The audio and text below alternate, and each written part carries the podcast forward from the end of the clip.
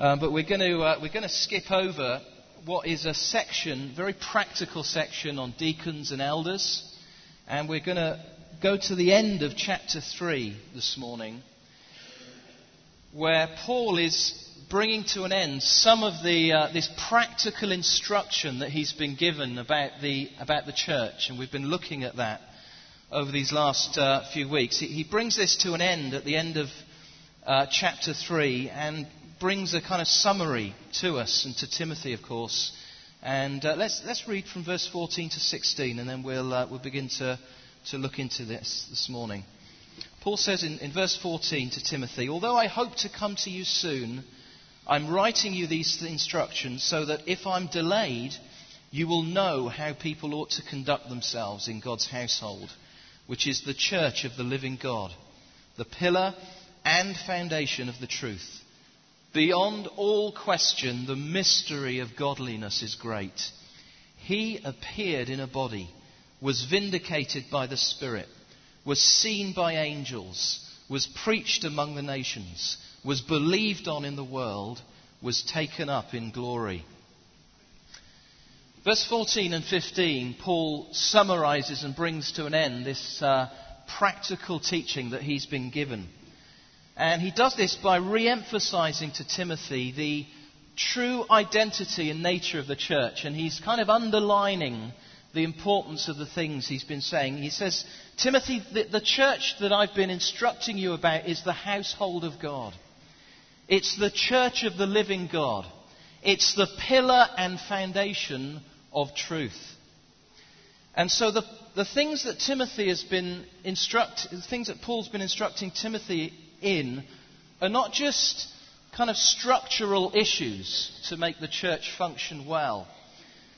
They're not just management principles that ensure the smooth running of an institution or an organization.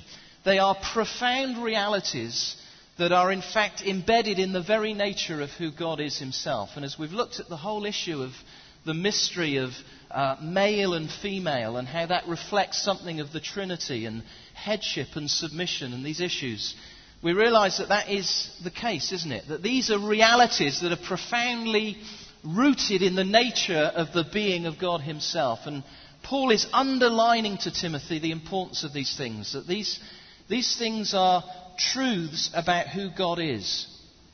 They're important because the church is the family of God. And in that sense is there to reflect the nature of who God is to the world around us. They're important because we are the church of the living God. We're not a dead institution upholding the memory of a dead Jesus. We are a living, breathing body. Individuals who are made alive in Christ, filled with the living power of the living Spirit. They are essential because we are also the pillar and the foundation of truth. What an amazing thing to be true of us as God's people, with all our shortcomings and all our failures, that we are the, the pillar and foundation of truth. Do you know that, friends? We are entrusted with reality itself for our generation. And so the things that Paul has been teaching are essential, essential things that we really must get hold of and apply in our lives. But having re emphasized this, Paul kind of takes a breath and seems to radically change track in verse, six, in verse 16. And this is what we're going to focus on this morning. Because Paul, suddenly having spent a long time dealing with practical issues, breaks out in these statements of the glory of who Christ is. Statements about the mystery of godliness. Always in the back of Paul's mind is the glory of the mystery of godliness, the mystery of the object of godliness, our devotion, Jesus Christ Himself. And here, Paul just seems to quickly change track and starts to declare these mysterious realities about the glory of Christ. I just feel it's appropriate for us as we approach uh, Christmas that we just spend time this morning reflecting on something of the glory of Christ that Paul emphasizes and declares in these verses. And then on the back of that, we're just going to move into a time of, of worship and, uh, and response to Jesus as we, uh, as we consider some of these amazing mysteries. We have here in verse 16 six statements about the glory of Jesus Christ. And it seems that Paul is quoting something that would have been familiar to the church. It may well have been some kind of confession that they would, as a congregation, have uh, verbally spoken out together. It may be that this is a, a section or a portion of some kind of hymn or, uh, or, or song that was composed and that was familiar to them. But what's clear is that this is a, a distillation of profound and essential truth that Paul and the church that Timothy is leading was, was familiar with. There's a lot of thought gone into these statements, and behind these few words there is profound truth about the nature and the glory of who Jesus is. Truth that we need to be clear about, truth that we need to sing of, truth that we need to confess, and truth that we need to be declaring to our generation. There's another example of a, a, a, kind of portion of scripture like this in Philippians 2 as well. And these may well have been songs that they would have sung together as a church about the glory of Christ. These statements declare the reality of who we believe Jesus is. They stand for the truth that we, as the pillar and foundation of truth, are called to uphold in our day and generation. And they describe something of the glory of Christ. What I'd like us to do, we're going to do this um, before we worship at the end, is, is to read aloud these statements together. And then we're going to look one by one at these six statements. So if you've got an NIV Bible, it, it would be particularly helpful if you can read along with me. Let's, um, let's read verse 16 slowly and out loud together, okay? You comfortable with that? Can we do that together? It's good to declare these things. Let's, let's read aloud together. Beyond all question, the mystery of godliness is great. He appeared in a body was vindicated by the Spirit, was seen by angels, was preached among the nations, was believed on in the world, was taken up in glory. Hallelujah. We're going to look at these six statements. The first one we're going to look at is a glory incarnate. He appeared in a body. Five very simple words, and yet they describe something that has confounded and stretched the greatest of minds through history. You know, Einstein spent a lifetime grappling with the theory of relativity. Well, grappling with the theory of relativity is nothing compared with grappling with the mystery of a glory incarnate. That He became flesh. We're going to have all eternity to try and get our heads around this reality of who Christ is. This is the mystery of godliness. He appeared in a body. And here Paul is describing how God himself became flesh. God the Son, the second person of the Trinity, who has for all eternity existed as a supremely independent, self-generating being all knowing, all seeing, all powerful, equally present everywhere at every point within the universe, all wise and perfect in his goodness and justice, in his mercy and his truthfulness. He, he appeared in a body.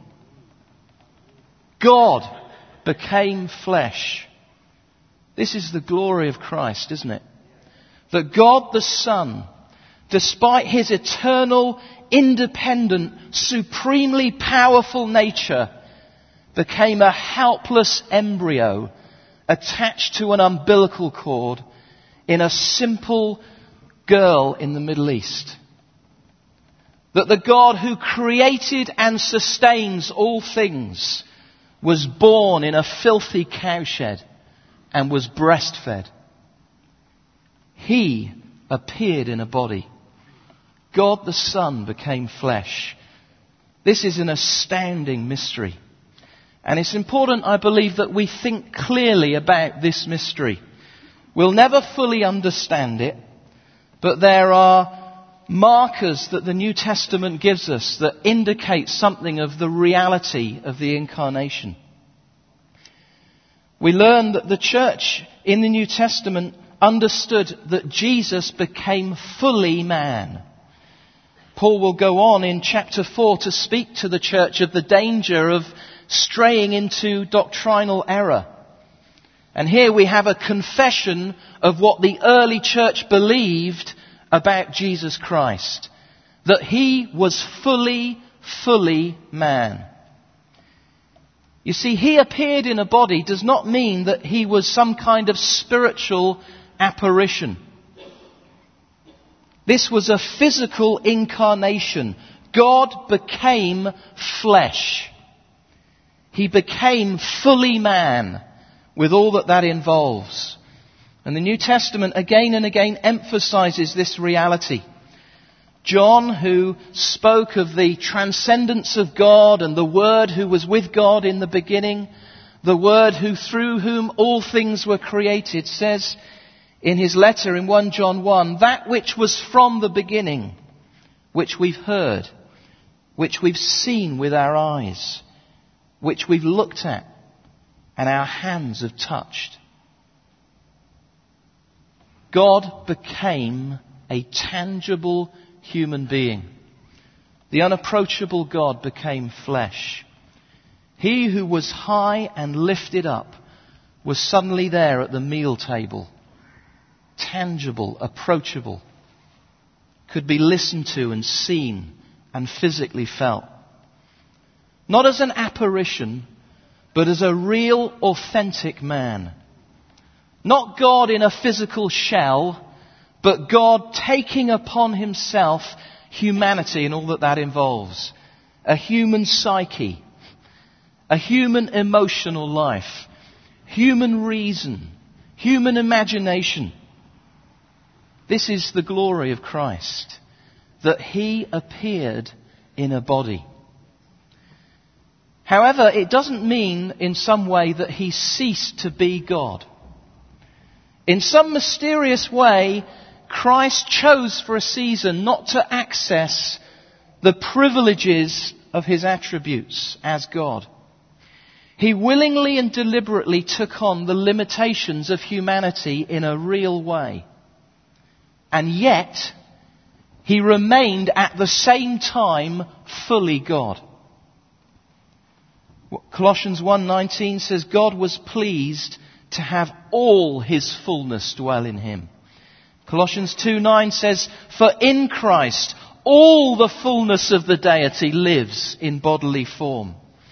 And so while Christ entered fully into an authentic experience of humanity, he did not at the same time cease to be the God who ruled and reigned over all things. The incarnation did not leave a gap in the Godhead. Peter Lewis says, though he became what he was not, he did not cease to be what he was. These are confusing, confounding realities, aren't they? But it's important that this is our confession as it was their confession. That this is our conviction as it was their conviction. We believe that he was fully man and yet we believe that he remained fully God. And yet, it does not mean that he became two separate persons. He retained his godhood, he fully took upon himself manhood, and yet at the same time he remained a single, undivided person. It's awesome. Simultaneously, he experienced in real terms what it meant to be a real, living, breathing human being with all the limitations that that involved, while simultaneously he existed as God the Son, ruling and reigning over everything, existing in every atom of the universe. And yet he remained a single, undivided person at one and the same time knowing all things about all things that are knowable. and as a small boy in Israel learning to read and write and learning his Hebrew alphabet. At the same time, ruling and reigning in supreme and infinite power over all nations. And yet at the same time, suckling at his mother's breast as he lived in utter dependency as an infant in Israel. He was fully God and fully man, and yet he remained a single, undivided person. This is a great mystery, isn't it? This is the glory of the Christ that we love and worship and that we think about particularly at this time at, Christ, at Christmas. A glory incarnate. Not only that, it was a glory glimpsed. Paul goes on in his second statement to say that although he appeared in a body, he was vindicated by the Spirit. The incarnation describes something of the historical, physical entrance of God into our world. How, despite being God, he experienced the limitations of humanity. He laid aside his majesty. And yet, although there was a concealing of that majesty, during his life and ministry, there were glimpses of that glory. There were insights that the Spirit gave into his true identity. He was vindicated by the Spirit. At his baptism, John saw the Spirit coming on him like a dove. And of course, there was the voice of the Father affirming the reality that this was God's Son. There were miraculous signs. There was water that was turned into wine. There was the walking on the water. There was the stilling of a storm with a single word. There were all kinds of signs and wonders that were vindications of the identity of this carpenter from Nazareth. A miraculous catch of fish. These were glimpses of his godhood. John in his gospel refers to them in these ways, describing the turning of the water into wine. He writes this in John 2:11. This, the first of his miraculous signs, Jesus performed in Cana of Galilee. He thus revealed his glory, and his disciples put their faith in him.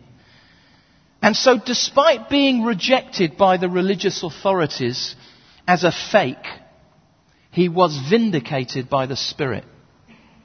Again and again and again, the Holy Spirit bore witness and testimony to his true identity, and signs and wonders provided glimpses into the glory of this carpenter from Nazareth. And those who believed put their faith in him. And yet, the most undeniable vindication of who he was occurred in the resurrection. You see, at the age of 33, he was arrested, tried, and sentenced to public execution. He was killed on a cross and buried in a tomb. And then on the third day, there was a massive vindication of the Spirit when that lifeless dead body was raised from the grave. Hallelujah. This event of the cross and the resurrection was, of course, a pivotal event. It's why the New Testament centers in on it, and why, as you read through the Gospels, the time begins to slow down as it approaches the events leading up to and around the cross. The death and resurrection of Jesus is the central event of the New Testament.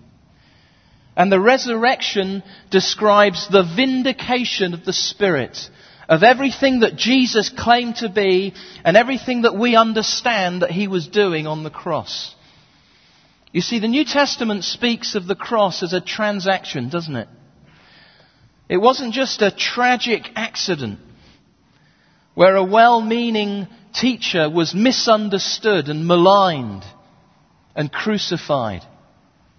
The New Testament reveals that behind that was God's plan of salvation unfolding, that there was a transaction occurring. That on the cross, Christ, the sinless one, was paying the penalty for your sin and for my sin. There was a check being written as he was settling our account before God. And then on the third day, as he was raised to life, God himself signed the check. He was vindicated by the Spirit. The transaction was complete and guaranteed. Everything that he had claimed to be and everything that he had claimed to achieve was underwritten by God himself as the power of the Spirit entered the body of Christ and raised him up triumphant from the grave. Paul says that through the Spirit of holiness, he was declared with power to be the Son of God by his resurrection from the dead. In 1 Corinthians 11, he says, If Christ has not been raised, your faith is futile. You are still in your sins. And so the resurrection is a glorious vindication of the reality of who Jesus Christ is and what he has done for us on the cross. Amen? This is the glory of Christ. He appeared in a body. He was vindicated by the Spirit. Third statement Paul makes is that he was seen by angels. I've called this a glory adored. You see, the statements so far speak of something of the humanity of Christ, and they major in on how he has become approachable to us and tangible to us. Although there were glimpses of his true identity, he became flesh, he became fully man. The ministry of Jesus, where glimpses of his glory were seen, and he was vindicated by the Spirit. But here, Paul creates an interesting paradox. He said that he appeared as man, and yet here he says he was also seen by angels. The angels indicate the realm of the heavens where God himself is perpetually adored as the object of the angels' devotion and affection. Often we find in biblical descriptions of heaven the presence of adoring angels. Look at some verses in Isaiah chapter 6. In the year that King Uzziah died, I saw the Lord seated on a throne, high and exalted, and the train of his robe filled the temple. Above him were seraphs, each with six wings. With two wings they covered their faces. With two they covered their feet, and with two they were flying. And they were calling to one another, Holy, holy, holy is the Lord Almighty. The whole earth is full of His glory. And then in Revelation 5, verse 6 and 7, another glimpse into the heavens. Then I saw a lamb looking as if it had been slain, standing in the center of the throne, encircled by the four living creatures and the elders. He had seven horns and seven eyes, which are the seven spirits of God sent out into all the earth. And then if you move down to verse 11, then I looked and heard the voice of many angels, numbering thousands upon thousands, and ten thousand times ten thousand. They encircled the throne and the living creatures and the elders. In a loud voice they sang, Worthy is the Lamb who was slain to receive power and wealth and wisdom and strength and honor and glory and praise. And so the heavens is a place where the angels adore God. And Paul says here that he, he who appeared in a body was seen by the angels. The Christ who appeared in flesh is the adored object of heaven.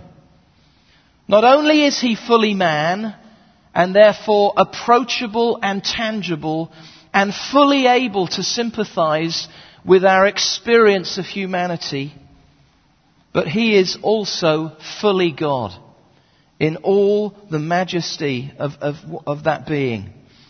He bears the earthly nature of man as well as the heavenly nature of God. He enters into the pain of sin affected humanity, and yet he is adored by the creatures of heaven itself. This statement then declares something of the glory of who Christ is in his divinity. God the Son was and is fully God. This carpenter from Nazareth is the one before whom the seraphim hide their faces and cover their feet. This is something, of course, that is clearly and repeatedly taught through the New Testament. The Bible teaches us that Jesus is not just some religious teacher. He's not just a guru figure or a kind of Gandhian personality within history. He is God Himself. John 1 verse 1 to 3 says this, In the beginning was the Word, and the Word was with God, and the Word was God. He was with God in the beginning. Through Him all things were made. Without Him nothing was made. Colossians 1, 15 to 17. By Him all things were created. Things in heaven and on earth, visible and invisible. He is before all things, and in Him all things hold together. And Hebrews 1 verse 3. The Son is the radiance of God's glory and the exact representation of His being sustaining all things by his powerful word. It's wonderful, isn't it? He who appeared in a body was seen by angels, fully man and yet fully God. This is the Jesus that we love and adore and worship and confess. Statement number four by Paul is that he was preached among the nations. I've called this a glory to be proclaimed. You see, this Jesus, who is fully man and at the same time fully God, whose identity was confirmed and vindicated by the Spirit, who paid the penalty for sin and was raised on the third day, is not just a national Messiah. He's not just a small figure within a certain race in the Middle East. But he is, according to the New Testament, the Saviour of the whole earth. And this glory that has appeared in the flesh and that is seen by angels is not something that is to be kept private and insular. It's a glory that's to be proclaimed. Paul says here that he was preached among the nations. Jesus Christ and his glory is not something that is to be kept as a closely guarded secret. It's something to be declared among the nations of the earth.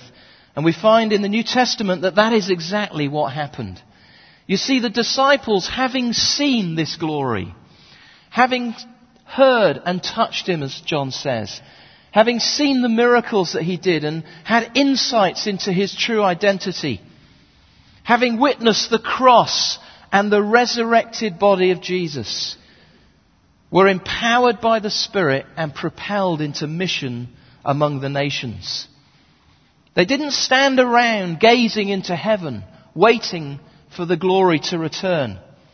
They went everywhere proclaiming what they had seen and heard. They began in Jerusalem, and then in Judea, and then on to Samaria, and to the very ends of the earth in their generation proclaiming the glory of this Christ, who was fully man and fully God, who had paid the penalty for sin and been raised on the third day. They realized that this glory of God becoming flesh was an event that had a significance for all nations and for all peoples. They realized that they carried a responsibility for proclaiming the glory of these things and these realities. They realize what Paul wrote in Romans 10:14 when he said, "How then can they call on the one whom they've not believed in? And how can they believe in the one of whom they've not heard? And how can they hear without someone preaching to them?" Mission is the proclamation of the glories that are contained in these statements to every tribe and to every tongue and to every nation. John Piper writes a wonderful description of mission. He says, Mission exists because worship does not. And the goal of mission is to create communities that have seen and encountered the glory of this Christ, who is fully man and fully God. Communities that are caught up in the glory of this Christ, who have turned from worshipping pale imitations of God, artificial representations of God, to encountering and engaging with the reality of who God truly is in Christ Jesus and through Christ Jesus. We find in Revelation 7 the result of this proclamation of the glory of Christ among the nations and the fulfillment of this mission as one great multinational community gathers before the throne. And John says he looked and there before him was a great multitude that no one could count from every nation, tribe, people and language standing before the throne and in front of the Lamb. These events contained in these statements and these mysteries, they are to be enjoyed by us and reveled in by us. That they're also to be proclaimed by us to the world around us that has not understood and has not seen the glory of who Jesus is. It's incredibly sad, isn't it, that in a few days from now, people are going to spend so much time and energy focused on an event in their calendar without truly understanding the significance of what that represents. Well, we've seen it. We've seen Him. We've understood Him. We've encountered His glory. We've understood that it's about God becoming man and laying down His life for our sin.